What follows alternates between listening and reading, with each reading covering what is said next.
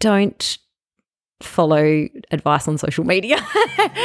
you know, don't get unsolicited advice. Talk to someone that knows a bit more about nutrition than, you know, the swimwear model that eat, your influencer. Um, and I'm I'm not an expert on food, even though I'm a dietitian. Like, there's so much about food that I don't know. These are little snippets that I'm just sharing. You're listening to the iKuku podcast with Alex Shepard. Pilot your potential and take off. Okay, so today we are joined by Belinda Salvia, who is a dietitian and a pharmacist. Um, and we're going to pick your brain basically about um, everything to do with nutrition. Um, so, you have a particular interest with um, nutrition and, and running and sport and stuff because you do a lot of running yourself and you've done a number of marathons and things. and, um, and so you've started to dive into doing a little bit of research behind how nutrition can, you know, help with your your running and what things to avoid and and all of those sorts of things. But I want to start off if you can talk to us. You've done the Tokyo Marathon and the Great Wall of China Marathon. Yep. which sounds so amazing. Like just doing a marathon is huge and then doing it in those places. And the you said the Great Wall of China one was your first. That's right. Yeah. Can you tell us what that was like? Yeah. Um, oh, I better say hi. Thanks for having me, Alex. um, I need to just say I'm in no way a runner, like a regular runner, and I'm not an athlete in by any means. I basically just got this great idea that I'd start running, and I really started from a point of oh, I need an outlet. I'm tired and I feel stressed, and I need something. So it started just from a walk, you know, walking when I was studying pharmacy. Funny enough, and it was you know pretty uh, hectic, as you would know. And it was sort of, oh, I just need to get out of the house. I'm going to go for a lap around the block. And it was literally a walk that then became a run that then became a bit more. And I'm not doing a, a lot of regular running at the moment, but uh, I still, you know, I'm not doing massive amounts of running, but I still run regularly. Um, yeah, and it built up to the idea of wanting to be able to, um, I guess, run with uh, you know a purpose or a goal in mind. And I thought, wow, I'm going to train to do a marathon. I had done you know multiple halves, and I thought there's no way I can do a full marathon, but I trained and I did it, and yeah, it was pretty amazing. Um, the training was grueling though. I um, I actually had a a friend who was an exercise physiologist. So I teamed up with him and basically wrote a training plan on how I should tackle it. So I, I didn't just sort of go out on, on, you know, a limb and just sort of think, oh, yeah, I'll just, you know, run one day and have a rest the next day. I, it was quite structured. So I started training probably about four months or so before my run. And, and since then, that's sort of what I kept to with my other um, marathon. I sort of try and have about three to four months to train and sort of build up my duration and my distance. So it was a a combination of, you know, uh, intervals, um, interval running, um, shorter runs, then maybe one or two longer runs, as well as doing Pilates to keep my body in good nick. So otherwise, um, I sort of had a few, you know, niggles early on, and um, so I sort of teamed that up and, and introduced that into my training. Um, but the actual so it was the Pilates just to like strengthen? Yeah, strengthen. So I tend to have a bit of a funny issue with my knees, and uh, uh, it's a it's yeah, a common it's a problem with runners. Yeah, um, you know, runners especially in knees. females, runners' knees. You know, uh, especially you get quite uh, tight muscles, and everything sort of um, becomes a bit um, misaligned, if you like, um, with the knees. So. Doing regular work uh, on strengthening and then also releasing all the muscles and stuff. Um, that that was good for my training as well. Um, and then of course, like you know, team that up with some nutrition, um, you know, good nutrition while I'm training, while I was recovering between runs. Running on the wall was something that I would never have been able to train for, even if I, you know, it was so unexpected. Every step was a different uh, height and and width and and length, you know, if you like. So I mean, it was designed to be difficult to navigate, so to keep intruders out and and whatnot, because it was, you know, if you if you have to look at the floor because every step's uneven, you're not really keeping your eye on on the prize. So you know, and there was literally um, almost like um, almost little um, potholes and and then there was also like um, it was almost like drains running through. So if you weren't watching where you were walking, you could easily trip. Um, and it wasn't just you know obviously stairs. You're going up on various inclines and down. And then um, there were sections on the wall that were just so steep that you know they even had ropes that you sort of had to pull yourself up Oh, against. really? Yeah. There was also a great section that ran through the sort of the local village, and all the kids came out, and we were high fiving them along the way. Um, and yeah, the greatest part was you know getting to the finish line and running through the the finish line, and you know just that sense of I did it, and I'm still standing. What was the feeling at the end? Oh, it was great. It was awesome. And then I was thinking, maybe I'll do another one. And then, and then I went, no, maybe not. Might be the dehydration. Like, I sound a little bit crazy, a bit high I at the "Oh, it moment. wasn't that bad. Like, surprisingly. And it was all the training that paid off because on race day, it was not an easy run, but it was having that training and being confident that I had trained as much as I could to do it. So, See, I would normally say, um, you know, doing any real endurance long thing is definitely a mental battle, um, mainly. And it was, it Yeah. really was, especially at that 30K mark. I was just like, I remember feeling so fatigued and thinking, oh my gosh, why am I doing this? I've still got another, you know, 12Ks to go and I'm spent. and mentally exhausting for that particular course because of then- focusing on. Yeah. And then also, like, we, you know, the first part of the run, we'd sort of gone up and down the wall, gone to the village. And then I knew that I still had to hit the wall again. So we had to go back to the wall. And that, the last part was called the goat track. And that was the part with the ropes. And so, in case you weren't tired enough, it was like this battle at the end. And a lot of people, I saw people around me just like dropping. I remember like one of the girls that was in the tour that I, I ran with, I sort of stopped and she was so dehydrated and sort of we I had some salt tablets with me and I was like, okay, you know, you probably need some of these. Have you got some water? And Oh, so you're helping each other out along the yeah, way. because it's That's like good. it's not, you know, It's a team thing. It's an inju- it's not to I mean, race I and was-. I had my time that I wanted to meet, but it, it didn't take two seconds to stop. And you know, it was like we- we all wanted to see each other at the end. Um, and yeah, I think just that last part was the a test for everyone. So yeah, so anyway, Would you do it again? Would you Um, recommend that other people? particular run? Yeah. Uh, We've done that. I've done that. Move on yeah, to, I think move on to something one. new. Not that it was a horrible experience. I just think time for something new. Yeah. So I want to go in a little bit in a moment about sort of what to eat just prior to that run and and and what other people should do just prior to an event and sort of what you were doing throughout the event. But just to start off with, um, when you were doing the run and you started looking into foods and things that you could use to fuel your body, um, and what foods would sort of maybe avoid, what were the biggest like concepts that stood out for you in terms of So? I think the main thing to know is that, or to note is that everyone is different. And so what works for me might not work for someone else. So um, for me, if I had coffee or caffeine before a run, I was in big trouble. Um, and I learnt that the hard way during training. wow. Um. So, you know, having to stop running and run to the nearest public toilet, um, you know, setting off the gut. Um, and then other things, having a big meal, really big meal beforehand, or not ha- allowing enough time before, uh, in between your meal and your run, that can definitely affect it.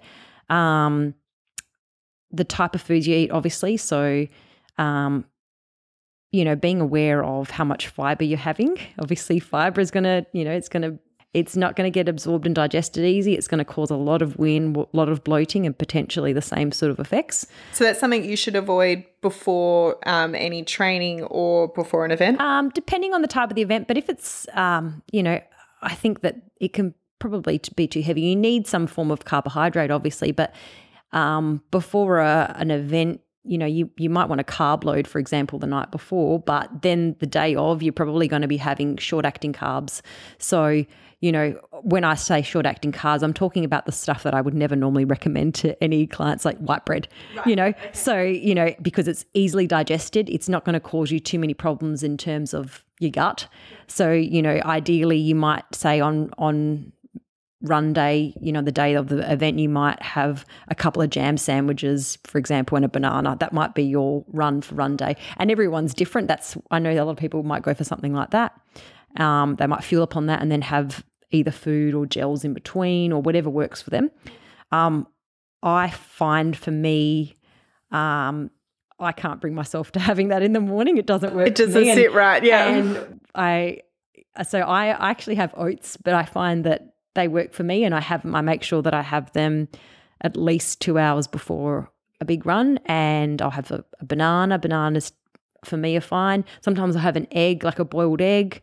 Um, yeah, so generally it's a balance between fiber, a balance between um, hydration as well, um, and then you know, a lot of people would struggle if they had a really big fatty meal or a really protein rich meal as well. So obviously they're going to be much more difficult to digest. Um, in saying that, everyone like it's really individualized. I know someone that runs marathons regularly, and their pre, like their their meal in the evening before a big marathon is a big steak and a glass of wine. Really? Oh my so, gosh. Not to say that that's something that you would necessarily follow, but I'm just some people it, can handle you that. Know, that. That's what they run on every time they run, and they run their race and they, you know, they do well. But I mean, from a nutritionist or dietitian standpoint, what's the best like to give you the best result, the most optimal result the next day? What would be the ideal? Um, I mean, if you've if you've trained your body to work on carbs, then I would be having a carbohydrate based meal. I mean, okay, like pasta. Your, yeah, so pasta or, or rice or something like that or whatever. Um, but I, I, something that you enjoy that you can manage um, because, you know, your glucose is your first energy source um, for um, for fuel in terms of fueling your body. Um, so it's it's an obvious choice for most people. There are people that will um, run on a high protein diet or a high fat diet. But for most people, carbohydrates, a carbohydrate rich meal is the easiest thing to break down. It's your it's your body's first fuel choice. So it's it's for most people. You're having that sort of long acting um, energy source in the evening, and then having something so more more, sh- more short acting during your run before after or maybe maybe more before during I'd say then and then after you can you know if you get through it you can pretty much eat what you like yeah that's your reward. You can have whatever. It's a reward. So it's more on um and the most important thing whatever you do is to train with what you're going to use on the day never introduce anything new. That's so, interesting. you know if you've even all your gels for example if you're training with gels or whatever fuel you're using um, you know, you don't want to introduce something new on race day. Some of the gels contain caffeine, some of them don't. Most of them will contain electrolytes, um, and also knowing how much glucose or or whatever fuel you're using your body can take. So, so in picking a gel, what would be the things that they should be wanting definitely in that? So, most of your gels that you have will contain about 30 grams of carbohydrates, and the recommendation, and it really depends on what your gut can handle, is anywhere between um, 30, um, 60, and even up to 90 grams of carbohydrates per hour. Um, and that's for a long, you know, a more uh, intensive sort of run. I mean, or f- for a training session or whatever it might be. Like half half marathon upwards or more marathon? Yeah, I'd say look, you've got a, enough um, stores in your muscles. Like if you look at your um, glycogen stores in your muscles to fuel you for at least an hour. And then after that, you're going to get fatigued and you're going to need to, um, you're going to need to fuel up. But you don't want to sort of exhaust or your, you know, you want to, you don't want to sort of, you want to get it before. Tank, so you want to be fueled up before, and then you might want to have something, you know, within the first half an hour just to get yourself some, you know, energy, and then continue to refuel during, as well as fueling up, um, making sure you're hydrated as well. So um, you know, water is great, but your electrolyte sort of um, drinks are even better, really, because you're supplementing um, salt losses, so your sodium, potassium, etc., magnesium, things like that. And then, so do those gels have electrolytes? Yeah, so most of them well? will have okay. like um, some electrolytes in there. Um, so it means that if you're having those, you're also getting some electrolytes, but you must also wash them down with some water as well. So obviously you're hydrating, um, and then without water, it can be quite um, upsetting to the gut for some people. So making sure that you you do wash them down with some water whilst you're having them.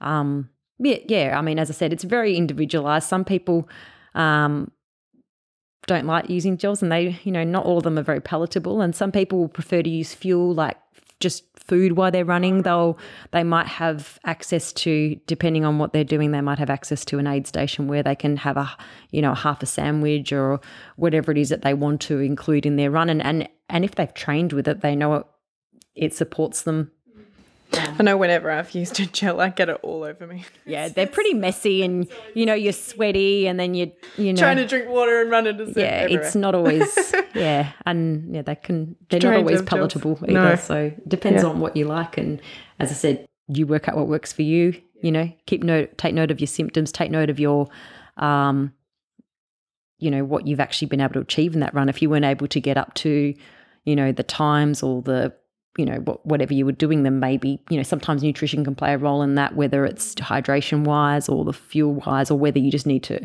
you know talk to someone about the actual training that you're doing if you're not getting the results so there's so many things that can impact um, I know we've got um, quite a few um, actors and performers, and also um, presenters or even entrepreneurs and stuff that do listen. So uh, it makes me think. I wonder whether those people say they're going to be doing a performance the next day, whether or a speech, or you know, you, you've got a big day ahead of talking to a big team of workers or whatever. Should should you be carb loading the night before for something like that as well? Then I wonder, does the energy work in the same way, or do we not need? Is that energy much more to do with physical? yeah absolutely um, but at the same time it's interesting that you say that because being stressed as well can have an impact on you know how much you know your energy stores and and things like that. So um, i think really in terms of if you are you know in a performance situation or you're expected to you know you're the best thing you can do is i guess the quality of the nutrition that you have. So you may not necessarily need to carb load as such but you know um, i would be thinking more um, if you're going to have carbohydrates good quality carbohydrates so you're not going to get too many highs and lows in your blood sugar levels. So you know when if you're expected to perform for long hours or whatever it is maybe you're in a high stressful job it's easy when you feel fatigued to reach for something that is a quick energy source. But what happens is then you are constantly in that sort of um, Up and down. you get those ups and downs. And then you know when your sugar drops too low you can get you know obviously you can get quite hungry but also it can affect your decision making can affect your um uh, you know, it's everything from Your temper yeah, even and exactly. yeah. You know, like if you think of, you know, we always say, oh, when you know my sugars are low, I feel hangry. yeah. You know, so it's like you want if you want to be able to perform at your best, you want those blood sugars to be nice and stable.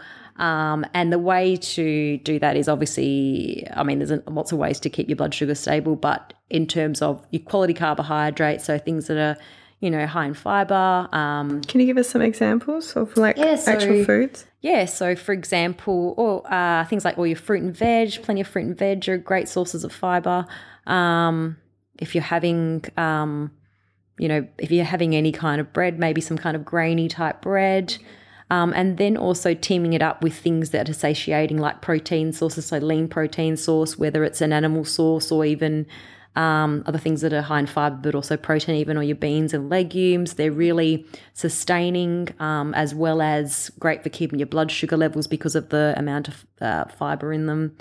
Um, so you can, you know, you can basically run for longer. Um, also, if you've got a really long day, I know it's easy to reach for the the coffee or whatever, but it's obviously quite dehydrating as well. So making sure you're fueling with water as well, not just you know co- coffee. It's easy because when you have those dips in your day, you think I just need a double shot. Yeah. You know, um, and you know it. It's still dehydrating, and you find that that normally is a replacement for water, which is going to serve you much better. I have a bit of a tech question actually. You were just talking about the different types of quality carbs and grainy breads and things. Have you looked at all into the difference in like rices, like white rice versus brown rice versus quinoa? Is there like a one that is better than the other? Yeah, um, I mean, yeah, definitely. There's it does matter in terms of um, fiber content as well as vitamin and mineral content. So, um, a for example, if we compare a white rice with a brown rice, surprisingly, brown rice is still fairly high carb, um, high GI, sorry. So, which means it still releases quite quickly. In saying that, it does contain a little bit more fiber, and it still cont- it contains higher amounts of your B vitamins. So, if you want to go for an even better choice than brown rice, it doesn't mean brown rice is bad. Brown rice is a great grain to include in your diet. Um, if you want to look at things like GI, so when we talk about glycemic index, it's talking about how quickly that um, carbohydrate source is broken down into sugars into the or in, individual sugar molecules into the bloodstream. So you're ideally you're wanting um, to keep that blood sugar um, well controlled by having low GI foods, so foods that release slowly. So that's where we're talking about your your you know grainy type breads versus your white bread. The white bread's going to release really quickly, or you're going to get a spike in your blood sugars, and then what often happens is when you get a spike in your blood sugars, insulin is um, secreted from your pancreas, and we tend to sort of overshoot our um, to try and mop up that excess glucose. Ah, So more than we really required. yeah, and then often then we our sugar drops really low, and then we're like, oh my goodness, I need to eat something else. I'm so tired. I'm so hungry. Um, that's when Um, you get the and then you get those sort of waves in our blood sugar levels. Whereas if you had to have something that's higher in fiber, um, more lower GI, it releases more quickly. It causes more. It has a better, um, I guess, blood sugar profile in terms of um, stability in our blood sugar levels. Um, and that's where you get that. You're less likely to get that drop in the blood sugars that's going to make you feel tired and hungry and and whatnot. Um, and so, if we look at, for example, going back to rices, um, your longer grain rices uh, tend to be um, hi, uh, lower GI. If you think about Like the a grain, basmati? yeah, like the grain is my actually yeah, it's, it's amazing. The grain itself um, is longer when you look at it. If you, if you know, they're almost like um, you know, the grains are actually like if you compare it to a, a short grain or a medium grain rice compared to a longer grain, it's actually physically longer. So it's just if you think about it, it's harder to digest and break down. Then um, the other the ones that really are the best ones are your wild type rices. Generally, they're a bigger grain and they tend to have more fiber. They haven't had that outer sort of um, with the white rice, they tend to sort of have that outer casing removed. That's why they they're white versus the brown. So you lose part of that um, grain, I guess. I think it's the, um, you know, that, that's where that color difference comes from generally. Um, and so then, um, yeah, so your wild rices really are. Are the um, ideal. and then there are ones that are grown to be, um, I guess they're sort of almost modified to be low GI. So you've got your Doongara type uh, rices as well that are actually have they've shown that they're a lower GI. They've been, I guess, the grains been, man- um, I guess if you like, manipulated to. Um, to produce a, a more slower release. Um, and where does quinoa sit in all of this? um, quinoa's a good option. It's you know high in fiber. Um, in terms of um, you know you, you're not. I'd still say it's probably a better choice than your white rice. But yeah, it's a it's great in fiber. It's the great thing is it's so easy to. You know, you can throw it into anything, and it's it cooks in five seconds compared to brown rice. It's definitely a good choice. A quick one. Yeah. So for anyone go for wild rices, and Yeah. then anything that is um, I guess, yeah, your longer grain rices, they're always a better choice. If you had to choose between a, a short grain versus a, or a shorter or medium grain, going for your longer grains, your wild rices, and also the ones that are have been modified to be um, lower GI. So anyone who's um, not too sure about the fiber thing, why do we want more fiber? In so obviously before a race day, Yeah, so not so great. when leading up to a race day, you might um, slowly start to drop off on your fiber content. So some people would choose to eat, you know, leading up to it really depends on what your body can handle, and everyone's got different tummies and bowels. Um, so some people actually follow uh, a lower fiber diet just leading up leading up to the day of because fiber is an uh, it's uh, it's what's if you think about it, it's the sort of the part of the um, the the plant, for example, that just doesn't get digested and absorbed. I kind of I like to think of it if you think of like a celery, a stick of celery. It's all that stringy part on the out, outside, or the when we talk about different types of fibers. If you think of a you know an apple. Um, if you think of it, I mean, there's fiber with inside the apple, but there's also fiber on the outside. So you've got different types of fiber. You've got your soluble fiber and your insoluble fiber, and then you've got um, two main types, and then you've got more your um, sort of resistant type starches and um, as well. So you've in terms of what they do in your body, they have slightly different impacts. Your um, if you think of your um, your insoluble fiber, that's kind of the if you think of your fruit and veg, the skin on them. So your insoluble fiber is what basically gets your bowels going. so they're your bulking type agents. So, we want them to keep regularity, but, yeah, some but maybe for running and race day, you need to be careful. Yeah. So, you know, for example, having a heap of dried apricots, that may not be a good idea. There's a lot of fiber in those, especially obviously having the full fruit, you're getting all the skin and and it's dehydrated, so it's um, it's loaded in fructose with fructose as well as so lots of sugar, um, but it's a slower release sugar. Um, then um, when you look at the fiber on the inside of the apple, um, for example, you've got more of your soluble fibers in the inside, um, and your soluble fiber is really important for keeping you fuller for longer, regulating your blood sugars, helping with um, regulating blood cholesterol levels, etc. So they've got lots of benefits. So basically, fiber is amazing. Um, get it in your diet. so people that uh, I think that's the the uh, you can get lots of great fibers from your um, your fruit and vegetables as well. Um, but you know, there's lots of sources of fiber. So um, I think it's all about the type of fi- the carbohydrate that you're having. You know, so it's it's not so much. You know, there's always a movement to cut out carbohydrates, and people will avoid a lot of. You know, but you know, we know that fiber can massively reduce your risk of things like colorectal cancer, and and we need it for you know our function in our bowels and everything. So There's a purpose. yeah, absolutely. And just when you're, if you are involved in a lot of physical activity, then, you know, leading up to perhaps a big event, you may need to cut back on some of those fibers just to keep your gut, you know, and then obviously reintroduce them because it, it is a bit more work on your gut to be able to sort of handle those undigestible fibers. They sit in the bowel for a bit longer. Um, bacteria feeds on them. You get a lot of wind.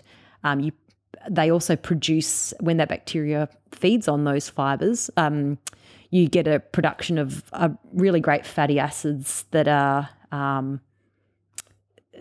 um, uh, sorry a lot of acids basically that are really important for your gut health maintaining the um, integrity of the gut really good to help that um, keep that gut health in, in good nick basically. So they've got lots of benefits So you were saying sort of um, before that one of the best things for energy in terms of your mind and stuff like that. Um, if you keep a more steady sugar level, that will be better for brain power. yeah yep Is there anything else that we should be either eating or avoiding to um, help with that fuzzy brain kind of thing that we get?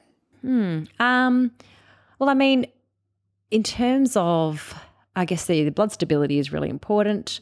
Um, you can't, if you're talking about brain function, you can't really go past um, including good sources of uh, omega fatty acids in your diet. If you're talking about, so they might come from like a fish source or maybe um, nuts and seeds loaded in um, lots of fatty acids, and we know that they are really good for cognitive function, so brain function as well as, you know, um, your eye health, um, skin, everything. It, they've got so many benefits. So, including good quality fatty acids in your diet um, can also help. So, whether it's a couple of handfuls of walnuts or having fish a couple of nights a week. So, you, your oily type fishes, so things like salmon, um, are really good. I mean, they're really great for even things like um, uh, even just not just cognitive function, but also even there's links with your The cholesterol and that. um, yeah, as well as um, so you're having uh, they can improve lipids um, if you're having quite a, a high dose of, of your, your fish oils, but also um, I was going to say even um, mental health. Like we know that having good quality fish oils can also help with that um, that you know people struggling with things like depression and mood, so it can be included as part of a Is that to do with its anti-inflammatory effect, or they're not really sure the reason why? Um, I'd say it's probably a combination of both, but I think it's more those fatty acids are really important for um, whether it's production of other, um, I guess, chemicals in the body as well as, um, you know, there are the benefits of inflammatory as well as cognitive effects, I think. So, yeah, I'm not 100% sure actually now that I think of it. But um, so, if someone um, is sort of in a more depressed mood or someone who is more stressed or anxious or something like that, um, increasing omegas in their diet, so your olive oils, your fishes, your nuts, and those yeah. sorts of things. And then it's actually, um, it's funny that you say that because there was a recent study called the Smile Study, and they looked at the Mediterranean diet and the improvements of um, following. Uh, so Mediterranean diet is basically a diet that if you think about, you know, what you might get in a typical meal that you, if you were in a, you know, a, a Greek or Italian restaurant, for example, there's usually um, there may be some fish involved, lots of fruit, lots of vegetables, lots of herbs and spices, good quality oils like olive oil. Um, and so using it's it's fairly low salt as well, but generally those kinds of quality foods, um, you know, lots of um, you know, if you think of all the you know lovely vegetables, things like your tomatoes and um, capsicum and and and all those sort of lovely vibrantly coloured um, vegetables. Um, not a, a, lot of um, animal, um, so red meats and a bit more, I get including fish as well as you know spices rather than salt to, um, and having access to those things. There's a lot of um, things like phytochemicals um, in those types of foods, all those rich fruits and vegetables, as well as including things like those good quality oils in the diet, so olive oils, avocado, or, um, or avocado oil, um, because they use a lot of herbs and things, don't yeah, they? So basically, so they have done herbs. some research. Um, uh, as I said, the Smile trial, where we actually um, had people with um, like clinical depression, and then um, they were, you know, um, provided a diet that was, I guess, it, it closely resembled the Medi- a Mediterranean diet. Um, and even just a small improvement in their diet. Some of their diets were probably quite interesting to begin with, and and you know, just it's you know we if you look at what the average Australian eats, you know, it, a lot of people don't get, you know, only 7% of Australians get enough vegetables. So, you know, to try and make small changes, you can, you know, they did show some improvement when they looked at um, depression scores and things like that. So yeah, because so. it is. I mean, a lot of Australians, I think, probably don't put vegetables into their breakfast meal.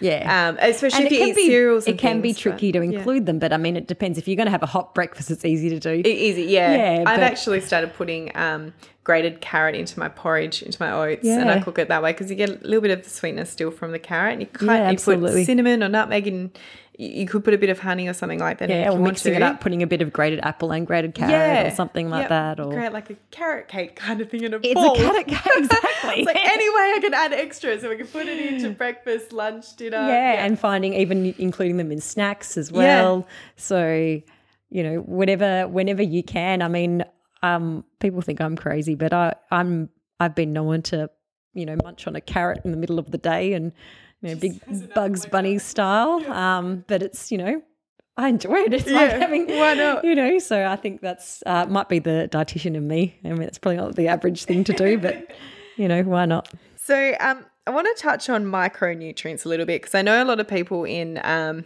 the active realm, or maybe general public, focus a lot on this macro um, you know, mainly like how much proportion you want of your your protein, how much of your carbohydrate, and how much of your fats. How important is that micronutrients side of things? Yeah, so if we're looking at things like, I guess you're talking about like your vitamins, minerals, etc., um, and absolutely, like you, in terms of getting um, having access to those, a lot of those uh, vitamins and minerals are really important. Um, you know, if we look at, for example, your B vitamins, so many of them are like cofactors um, for lots of different reactions in the body. So having access to those things is vital for daily function. Um, so, and really, I mean, ideally, we should be able to get access to everything that we need through the food that we eat. But as I just mentioned, you know, the typical Australian diet is not, uh, you know, it's difficult to get like you know five serves of veggies every day and so um, look, I think if I think for a lot of people, a daily multivitamin is not a bad idea to get those. And I think um, it doesn't have to be anything expensive or fancy, but just something um, that's got a fair bit of, I'd say something that's got a, a few B vitamins in there. Um, you know, because most people aren't getting it enough. Magnesium is another, although, you know, magnesium is another thing that a lot of people you know, it wouldn't hurt if everyone was Yeah, on a if everyone was magnesium on supplement. Or Yeah. within reason, obviously, if someone's got heart or, um, you know, kidney problems, you may not necessarily be suggesting magnesium to everyone, but, you know, we don't have a lot of magnesium in our soil. Um, magnesium's great for muscle function, it's good for anxiety, it's great for everything. And, um, yeah, so things like that. Um, as I said, most people are probably you know, a, a multivitamin in the day wouldn't hurt. And in fact, it's probably going to complement a diet when you're busy and life is hectic. It's impossible to have a perfect diet, like really. So I think, um, yeah, I think it's probably just as important, if not more important, really, when we talk about portions of protein, carbohydrate, fat. If you don't have access to yeah, those those micronutrients, or if we call them even like things like your trace elements, when you know minerals, vitamins, minerals, trace elements, all those things, then it, your a lot of those functions that your body needs to um, be able to undertake may be impaired. Well, yeah, one of my pet peeves is I've seen a few times in, you know, the um, gym communities, and they'll post a picture. Oh, look at my my meal tonight. It's the perfect combination of macros. They've got a piece of bread or like a wrap. Mm. They've got an egg, and they've got a bit of spinach. And to them, looking at that, it's well, I've hit all my macros. But there's no nutrients in that. I mean, there's nutrients there in there, is, but, but, there's not enough. Yeah, if we Like, had to analyze it, I'm sure there'd be something missing from that. Yeah, I mean, like, well, like it's a clean meal. It's not Yeah. a terrible. It's a healthy no, enough meal. I mean, but it's I think a good choice. But to try and think to try and think that you're going to hit the mark with every meal, it's you know you have to spend your whole day planning your meals. You just can't. And so, um, I mean, I'd like to think that my diet's pretty good, but it's not perfect. You know, so I take a multi every day. Um, because I know that there's days that I'm so busy that I don't have the time to cook things that I want to maybe cook, and I'll take I'll have my multi in the morning, um, and then I have I have a magnesium supplement at night because I I know that it helps me sleep, it relaxes me. Yeah, it's good if I'm muscle recovery for like post running. Yeah, so I know um, I've talked about them a couple of times, but ATP Science, I'm absolutely obsessed with this brand at the moment. We're doing their gut right thing at, at the moment, which has been quite funny. Um, but they do a multi foods one, and it just looks fantastic because it's um, all organic. Um, whole foods that they've sort of mushed down into a capsule. I don't see. I, I think that you know I don't think there's a lot of harm in that. No. So I'm all about you know if it's not harmful, then and if there's some evi- and evidence based, of course, then do if it. it can't Yeah. hurt you and there's some evidence around it, then yeah, it's worthwhile So, trying. if we're looking at foods, is there kind of like a general rule that we could look at to know that we're kind of getting, you know, more macros into our diet without going into analyzing each individual one? Um, You know, I'd say your fruit and veg is going to hit pretty much most things. Um, and then um, in terms of if we're looking at um, calcium sources, if you're not having dairy, like a source of calcium, if we're looking at um, your minerals type, um, if you're not having a, a dairy source and having a dairy alternative to making sure you're getting um, sufficient calcium in your diet, um, it- you can get dairy from other, or sorry, calcium from other sources, but it is much more difficult. Um, you know, you'd have to have five cups of broccoli um, to get the equivalent of having, uh, you know, a 250 ml glass of cow's milk, for example. So it's it's good in theory, but in practice, I don't want to sit and eat five cups of broccoli. How are you going to get that in? yeah, so basically just being sensible about it as well. So um yeah, so having a if you're not having a dairy source, having an alternative. So there are plenty of good alternatives. So um, finding a good source, uh, maybe a soy based milk or a um, an almond milk. You have to watch oat milks and rice milks tend to be quite low in calcium. You want to aim for something that's got about 300 milligrams um, of calcium uh, per glass, so per 250 mil. Um, that's a good indicator. Uh, a lot of almond milks won't have that, so just look around, find see, See which find. ones? Yeah. Yeah. Um, and then also just hitting on other things. Um, pretty difficult to get B12 from non animal sources. So if you're not Ah. eating, so things like, um, you know, eggs, meat, fish, etc. If you're not having, um, if you're a vegan, potentially not having any animal products, then a B12 supplement is is definitely required. Yeah. And B12 is so important for oh, brain function and mood so many and different things. Yeah, Yeah. absolutely. energy and function- all that. um, iron um, as well. So um, definitely an important um, vitamin to include if you're not getting any animal sources of uh, or any if you're not eating any animal products, then a supplement is is important because it can take a long time for those stores to uh, dwindle. Um, and you can be unaware that though you know it can take even up to five years for those stores to dwindle. But um, if you're not having access to um, B12 rich foods, then they will drop and you, it can affect your nerve function. It can affect um, uh, cognitive function. It can affect um, uh, red blood cell formation.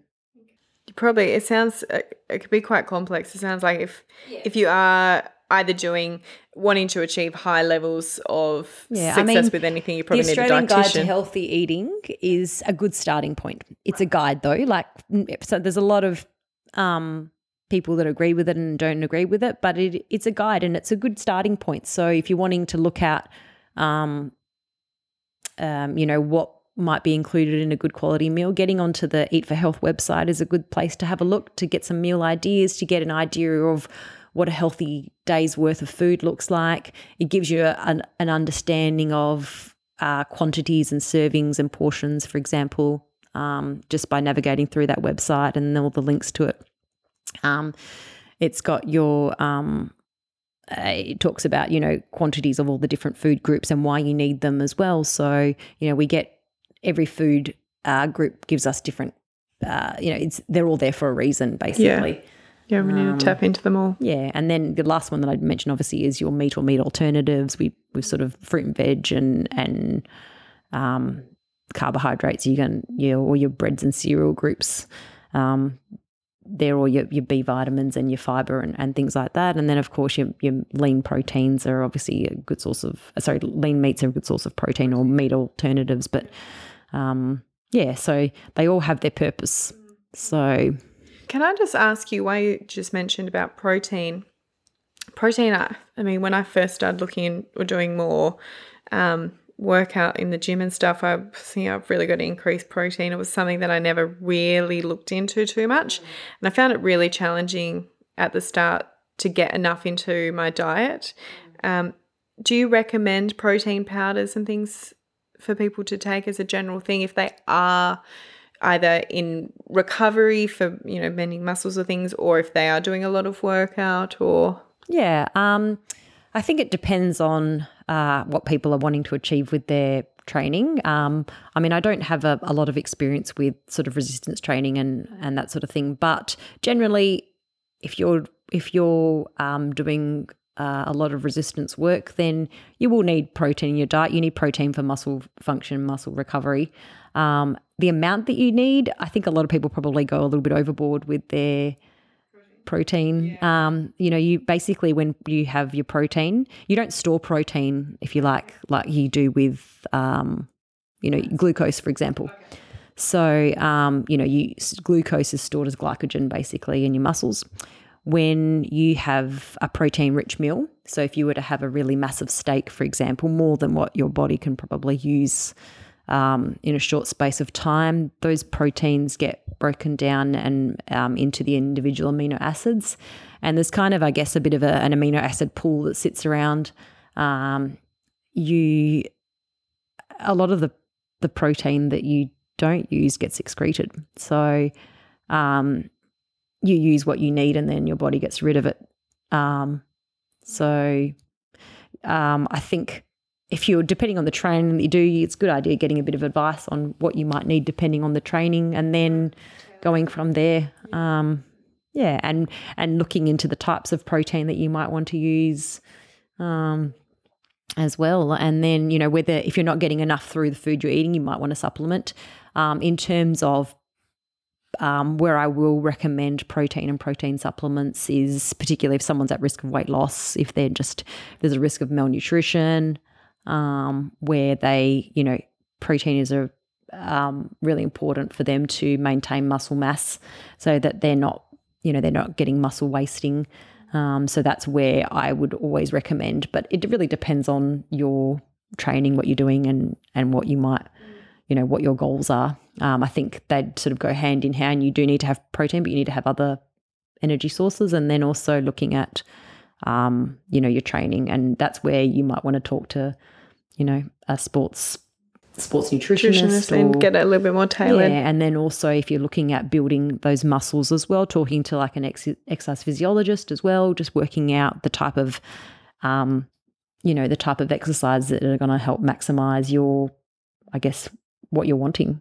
Um, so they can, you know, work with you and work with your body and any, you know, problems you might have or So um, before when you said, um, you know, if you do a marathon, you pretty much get to eat whatever you want afterwards. I, I, I agree that you should definitely get to treat on whatever you want. But if like you are doing, um, if you do do a big event or if you're in training, maybe more so, in that recovery, to uh, help with your recovery, um, what sort of foods should we be looking at eating after doing either a big training session or after doing a big run like that to refuel ourselves, I suppose? Um, I think the first thing is to eat soon. Okay. Um, and eat regularly. So a lot of people will just have a massive meal afterwards, but I think having uh, regular meals afterwards will is probably better in terms of helping to recover. What you have, again, it it may be up to what you what you can handle, what you can. Some people after doing a long run, um, or even after doing exercise, often you surprisingly you don't feel super hungry. You don't feel hungry, do Yeah, you? so it's kind of I guess that that effect that uh that sort of post exercise effect you you know your your body's actually continually burning but you tend to have a reduced appetite for a short period after a run it's only a bit uh, uh, or whatever it might be um, afterwards that you sort of think oh actually I'm really hungry now. So um, obviously loading up on um, you know plenty of fresh fruit and veg um, you and just a, a balanced meal you know getting a bit of getting some carbs back in as well if you've done an endurance event and then um, maybe some protein and um, you know good quality fats as well something that's something that you enjoy really. You've deserved it. Yeah. um, you might not tolerate a big you might think oh i'm gonna you know have a, a pizza or a burger and chips. You might not tolerate that. You might feel like that. But it really depends on what you can tolerate. But yeah having a good quality meal afterwards is definitely important. And then obviously um, hydration as well. And then you know having that protein after a meal as well. So not just in that one sitting you might have some small amounts throughout um, for example the afternoon if it was a morning event so giving your body lots of opportunities to access that food, not just one bulk. Um, so it might be some nuts in the afternoon and, and things like that, or So someone said to me um, recently that straight after doing a hard, like a high intense sort of workout, not to eat a carbohydrate that's too tricky to break down. Is that true? And is that the reason why after you do a run or you do like a big swim or something, they always have watermelon and things like that at the um the end of the race?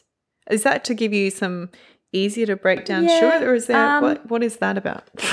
yeah, I'm not sure. I think, I guess you know, like again, it's access to fuel. So having something that's nutritious as well as something that's you know easy to digest as well.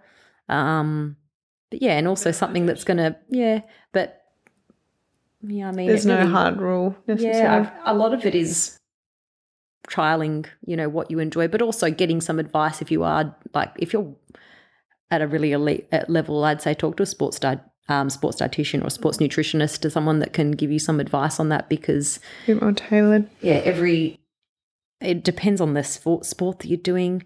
If you're just doing it as at a level that's you know more you know friendly, you know whether it's a team sport or you're doing it's not at an elite level, then the obviously recovery is important still. But you know in terms of being able to perform the next day, You know, if you're having to follow it up with a back to back performance type thing, then you'd want to get more um, sort of personalized assistance with it, I'd say. So, Is there any um, rookie or what are the rookie mistakes that you commonly see or common misconceptions people have around um, nutrition? um, that all carbohydrates are bad. Um, that you should cut out carbohydrates because if you eat them after three o'clock, you'll turn into a pumpkin.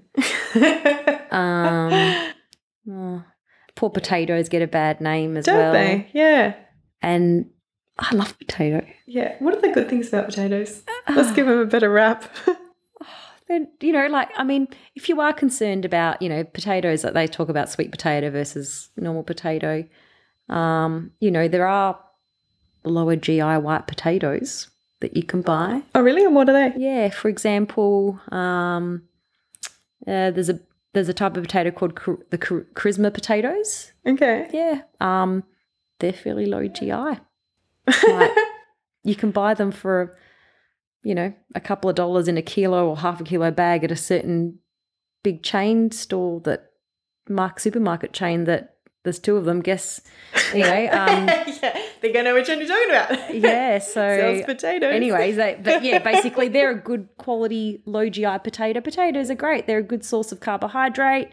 Um, you know, they're loaded with potassium and and they've got fiber. Keep the skin on. Like, you know. I love this. I like potatoes, so it's free Look, run to I, eat potatoes. I, I enjoy potatoes. It depends on what you put them in. If you're going to deep fry them, then they're not so good. But you know, it doesn't mean you can't ever have them. I don't like to put labels on foods. I think enjoy food because you only live once. yeah, Yeah. great. So if there's one thing that you would tell people that would help them better optimize their diets, what's one thing that they should do to better optimize their diet? Oh gosh, that's a tricky one. Yeah. Ah, like, My final le- question's always leaving a, it on a big one. ah optimize their diet. Okay, here's one. Don't follow advice on social media. you know, don't get unsolicited advice. Talk to someone that knows a bit more about nutrition than you know the swimwear model that Your influencer. your influencer. Um, and I'm I'm not an expert on food, even though I'm a dietitian. Like, there's so much about food that I don't know. These are little snippets that I'm just sharing, and I think the more you enough. know, the more you realize you don't know. Yeah, so I mean, we all lear- we all learn, and uh, the thing with nutrition is that it's a fairly new science.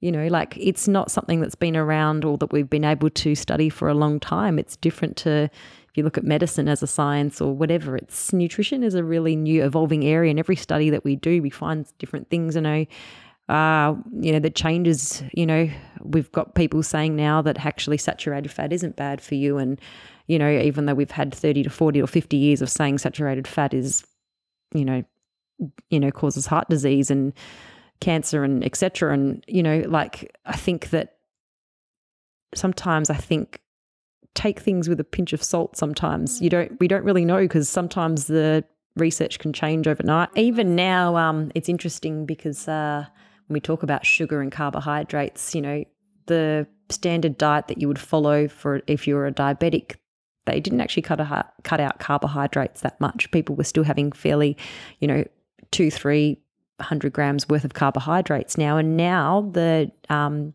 Diabetes Australia is now saying actually a lower carb diet may actually help control your blood sugars. Not no carb, but lower carb. So, and that's just a new position statement that they've put out on their website as of, I think, August. Right. And so it's, you know, what we've been telling diabetic patients for years, maybe we've found some, Some newer evidence. you know, we've got some different evidence or, or we've got some evidence that's contrary to what we thought, you know, so there's always going to be changes. What I do is might not work for someone else. So, you know, having two sandwiches and a banana, maybe that's you. It's not me. I, I can't work it. And, you know, keeping, and if you're ever unsure, keep a food and symptom diary, see how you feel before and after you run or before and after your training or, you know, whether you're able to meet your goals. If not, then that's when you can get in contact with an expert and see how you can modify what you're doing. You know, sometimes you learn the hard way by trialing things and going, it was a bad idea, yeah. but you don't do it again. Yeah. You learn Yeah. from the mistake. Oh, thank Yeah. you. I like No that. I like your um, your fun one. don't listen to social media when it comes to health. That's probably Unless- just that's probably because I'm saying no. Come and talk to me. I don't know. I don't know everything, but I'm pretty sure I know more than you know your your typical influencer on the gram. Yep, on the gram. I love it. Yeah. Thank you, Mel. Anyways, thank you. Thanks for listening to the iCuckoo podcast at icuckoo.com.au.